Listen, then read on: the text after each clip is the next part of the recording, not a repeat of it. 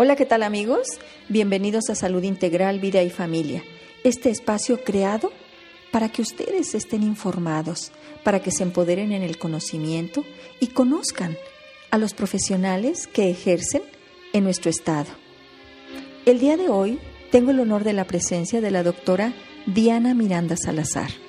Ella estudió en la Facultad de Medicina de León, Guanajuato, de la Universidad Autónoma de Guanajuato, obteniendo el título de médico cirujano. Obtuvo su posgrado en pediatría médica en el Hospital General de Querétaro de la Secretaría de Salubridad y Asistencia. Está certificada ante el Consejo Mexicano de Certificación en Pediatría. Es docente y titular de la Cátedra de Pediatría en la Escuela de Medicina de la Universidad del Valle de México. Docente de área clínica en la Escuela de Medicina de la Universidad Anáhuac. Médico adscrito al Servicio de Pediatría en el Hospital General del Iste y presidenta actual de la Asociación Queretana de Pediatría, filial del Colegio Médico de Querétaro. El tema de hoy, alergia respiratoria. Muchas gracias, doctora Miranda, por haber aceptado esta entrevista Salud Integral, Vida y Familia. El tema de hoy es súper interesante y yo creo que les va a, a, llamar mucho la atención al público en general y todas las dudas, todo, todos los comentarios que nos hagan, bueno, pues se los haremos llegar, doctora. Nuevamente, muchas gracias. Ah, muchas gracias a ti por invitarme, Irma. Eh, yo creo que es muy importante que el público en general sepa dónde dirigirse y qué signos de alerta hay y con quién debe de acudir para poder darle una mejor calidad de vida a nuestros niños queretanos, que a fin de cuentas es lo que más nos interesa, ¿no? Claro que sí, doctora. Doctora, ¿cómo definirías alergia respiratoria? Mira, son esa serie de síntomas o signos que presenta un paciente de cualquier edad que se dan a consecuencias secundarios a un reto. Un reto que puede estar en el medio ambiente, un reto que puede ser inhalado, comido, tocado, básicamente. Doctora, ¿y qué población pediátrica tiene riesgo de presentar alergia respiratoria? Pueden presentarlo cualquiera de las edades pediátricas, pero son más frecuentes en aquellos niños que apenas están teniendo sus primeros contactos con los alergenos, o sea, con, con, las sustancias que nos pueden desencadenar este tipo de reacciones. Por ejemplo, en los lactantes y en los preescolares, y que son también los niños que comúnmente inician su asistencia a las guarderías o al kinder. ¿Y cómo se puede saber si algún niño presenta esta enfermedad, ¿qué datos tienen que estar alertas estos padres de este grupo de niños? Generalmente son niños que están cada 15 días en el consultorio, que la mamá nos refiere que siempre trae un moquito, que siempre tiene la nariz tapada, que siempre anda como con una tosecita, aunque no tenga fiebre. O, así te lo refiere ella. Fíjese que trae una tos, aunque no le ha dado fiebre ni se ha puesto mal pero te estoy inquieta porque este síntoma no se le quita, siempre lo está acompañando y eso es causa de gran ausentismo escolar. Mire, lo ideal es que los médicos de primer contacto generales y nosotros como pediatras sepamos reconocer los signos y los síntomas y que no hagamos lo que usualmente hacemos, que es darle antibióticos, medicarlos cada 15 días. Yo creo que es, debe de haber un foco rojo cuando un niño ya está regresando por tercera vez en un mes o dos consecutivas a nuestro consultorio, debemos hacer un alto y pensar, bueno, puede tratarse de una alergia respiratoria. Cada vez que acude un niño, antibióticos, una, una, gama de medicamentos que de verdad son muy agresivos. Es muy importante que, que presten mucha atención a estos datos para que el niño reciba un tratamiento adecuado, un diagnóstico oportuno y evitemos complicaciones, porque pues hay enfermedades con las que podemos confundir a, a estas eh, alergias respiratorias, doctora, y, y se, se les da antibiótico y antibiótico, situación que para nada está indicado.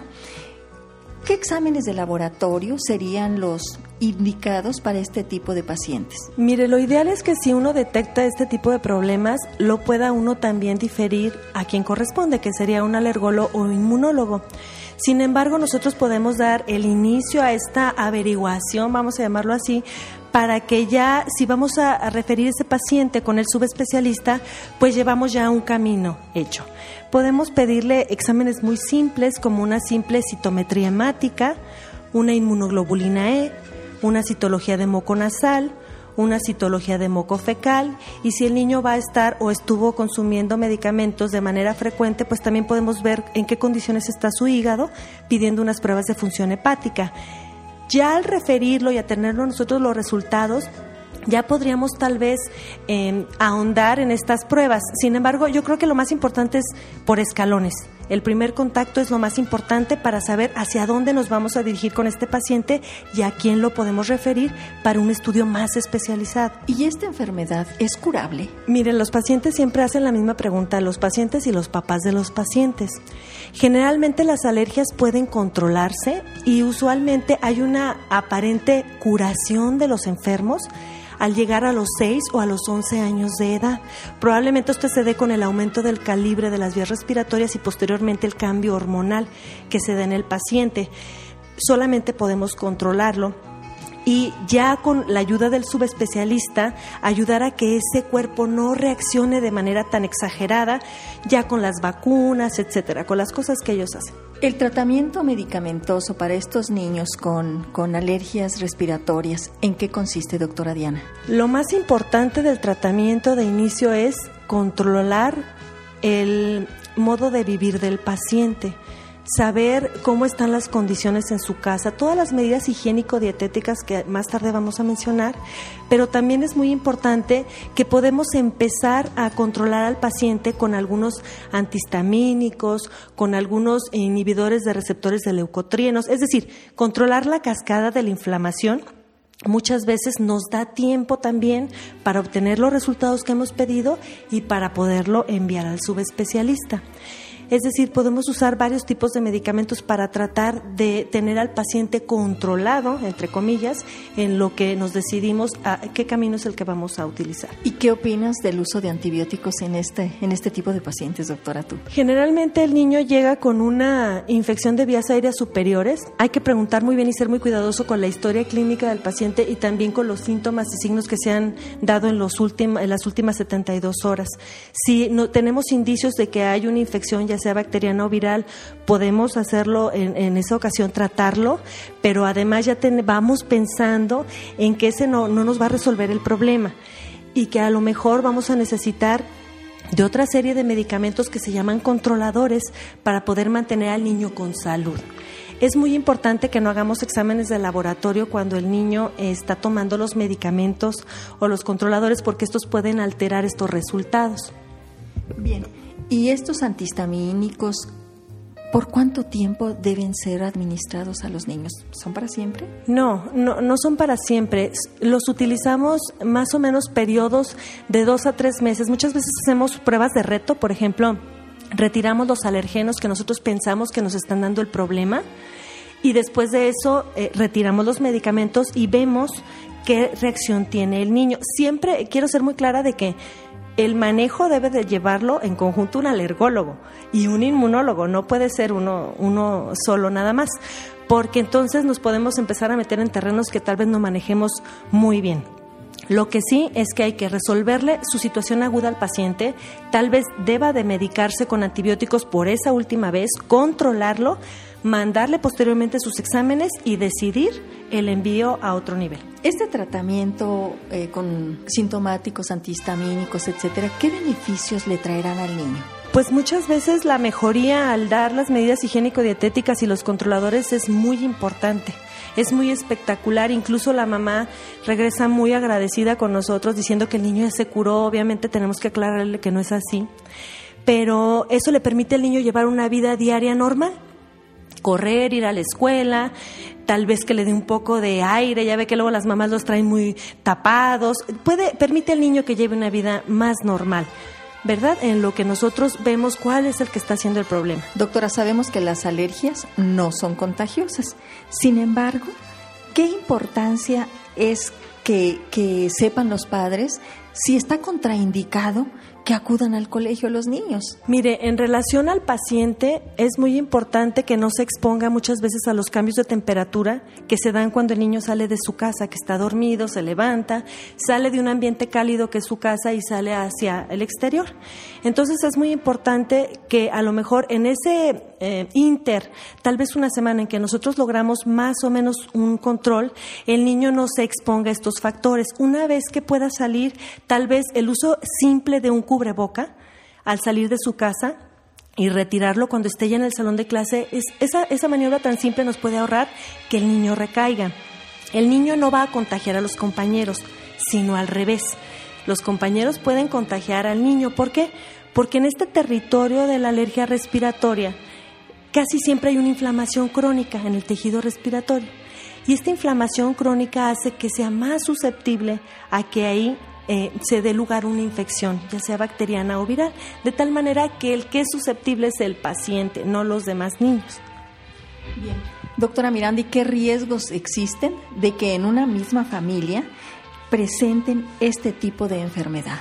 Sí se da generalmente, bueno, ya sabemos que tiene algo de herencia, eh, de genes, ya están involucrados, se ha visto, y sí es muy probable que cuando los papás tienen alguna historia de atopia, o sea, de alergias, eh, y mediadas por IG, el papá, la mamá, esto se va sumando en la probabilidad estadística de que se presente en el paciente. Ahora, hemos visto también que se pueden presentar en los hermanos menores a menor edad de que se presentó en el primer paciente. No, pues es, esto hay que tomarlo muy en cuenta. Y coméntenos, doctora, ¿qué recomendaría no hacer a los padres y a madres con niños que tienen alergia respiratoria para ayudarlos? Dicen que menos es más en muchas ocasiones es muy cierto, sobre todo en medicina. Mira, te voy a mencionar algunas. Evitar el humo del cigarro es súper importante y ahí sí, bueno, tenemos que cooperar como familia. No debemos fumar cuando el paciente está presente, mucho menos en espacios cerrados. Hay que evitar las infecciones respiratorias en relación a evitar a las personas que están enfermas, que estén cerca del paciente. Evitar los cambios bruscos del clima, como comentaba hace rato. El estar en un ambiente cálido. A veces las mamás ponen calentadores y después pues tenemos peor esta, esta recaída porque es un cambio muy brusco. Respirar ese aire cálido del calentador, salir a las 7 de la mañana al aire que está aproximadamente entre 10 y 15 grados centígrados. Hay que evitar lugares con mucho polvo.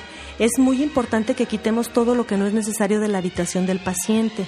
Cuadros, libreros, peluches. Ahora sí que una decoración minimalista. Su cama con su almohada, su cobertor, que em, quería comentar que también hay protectores, fundas especiales que no son muy caras para almohadas, contra ácaros y también protector del colchón y su colcha normal. Hay que tener mucho cuidado con el aseo, sacudir muy bien la habitación, aspirar el colchón una vez a la semana y si es posible sacarlo, que se le dé aire y sol y regresarlo. A veces es imposible porque los pacientes viven en áreas donde hay muchas palomas o perros o gatos y bueno, lo más importante es cuidar que el ambiente del paciente no esté lleno de polvo. Evitar tomar eh, cosas muy frías, como decían nuestras abuelas, ¿no? Casi siempre hay algo cierto de la sabiduría popular. Eh, debemos también evitar alimentos que contengan colorantes, eh, los embutidos como las salchichas, los jamones, porque son eh, retos también para el paciente. Evitar tener animales domésticos de pelo y pluma, como perros, pollos, cuyos, gatos, hámsters, etcétera. Y em, siempre con la misma higiene que cualquier otro niño, hacer sus manos y, sobre todo mm, evitar ciertos alimentos que nos pueden provocar otro reto para el paciente, como son chocolate, nuez, cacahuate, coca, café, pescados, mariscos, fresas cítricos en general. Parece una lista muy larga, pero en realidad no necesitamos nada de eso para vivir.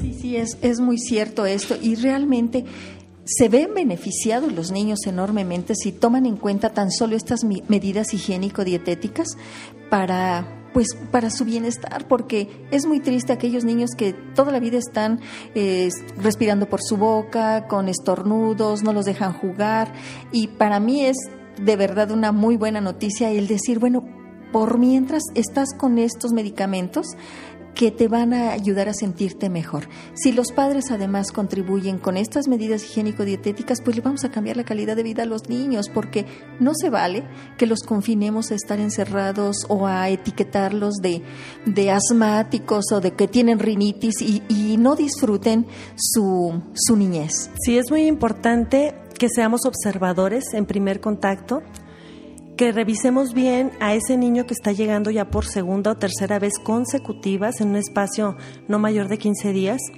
y que sepamos hasta dónde podemos nosotros ofrecer nuestros servicios. Es muy importante que sepamos nuestros límites como profesionistas.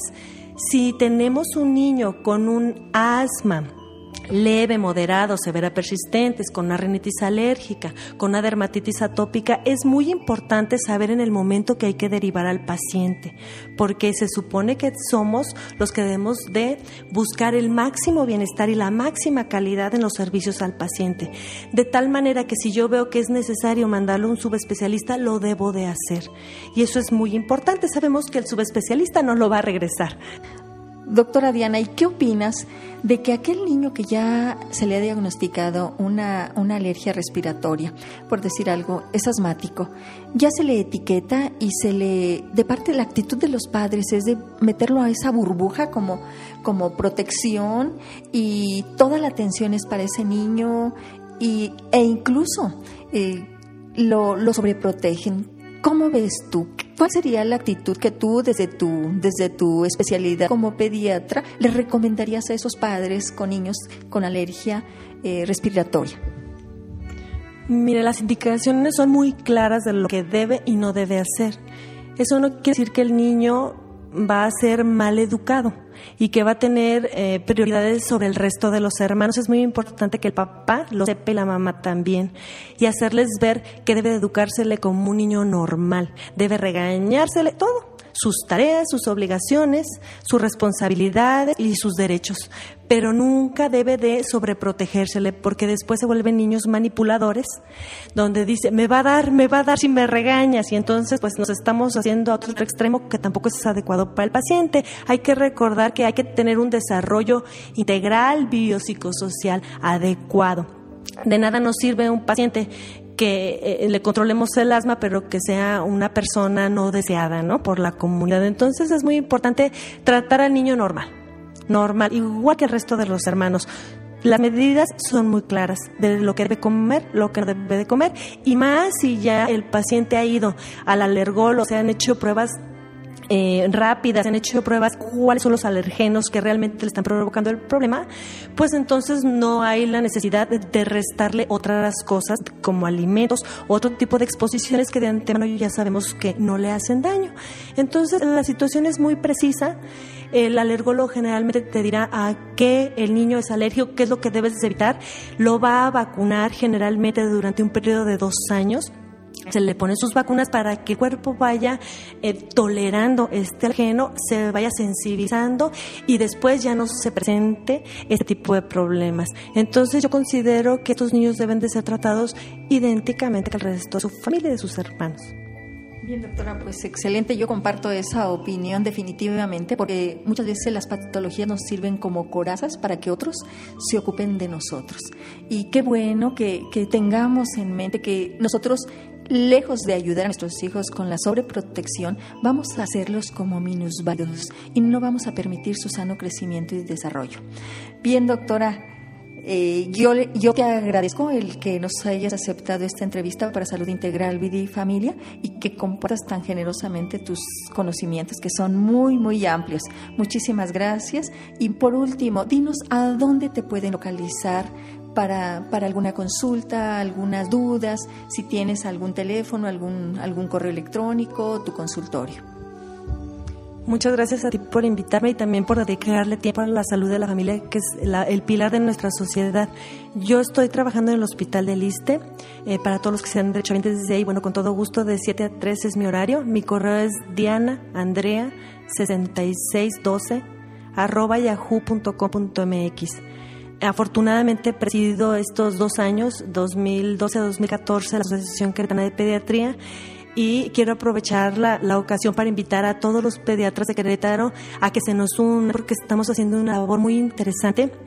Estamos iniciando lo que es la labor social, que para mí es básica en una asociación civil como la nuestra, y los invitamos a que se unan con nosotros. Van a ver que van a tener experiencias muy gratas ayudando a la comunidad. Doctora Diana Miranda, muchísimas gracias por haber aceptado esta entrevista para Salud Integral, Vida y Familia. Como siempre, amigos, agradeciendo el honor de su atención mi nombre es Irma Quintanilla González, especialista en medicina familiar y terapeuta familiar. No dejen de visitar nuestra página, les tendremos entrevistas muy interesantes. Que tengan un excelente día.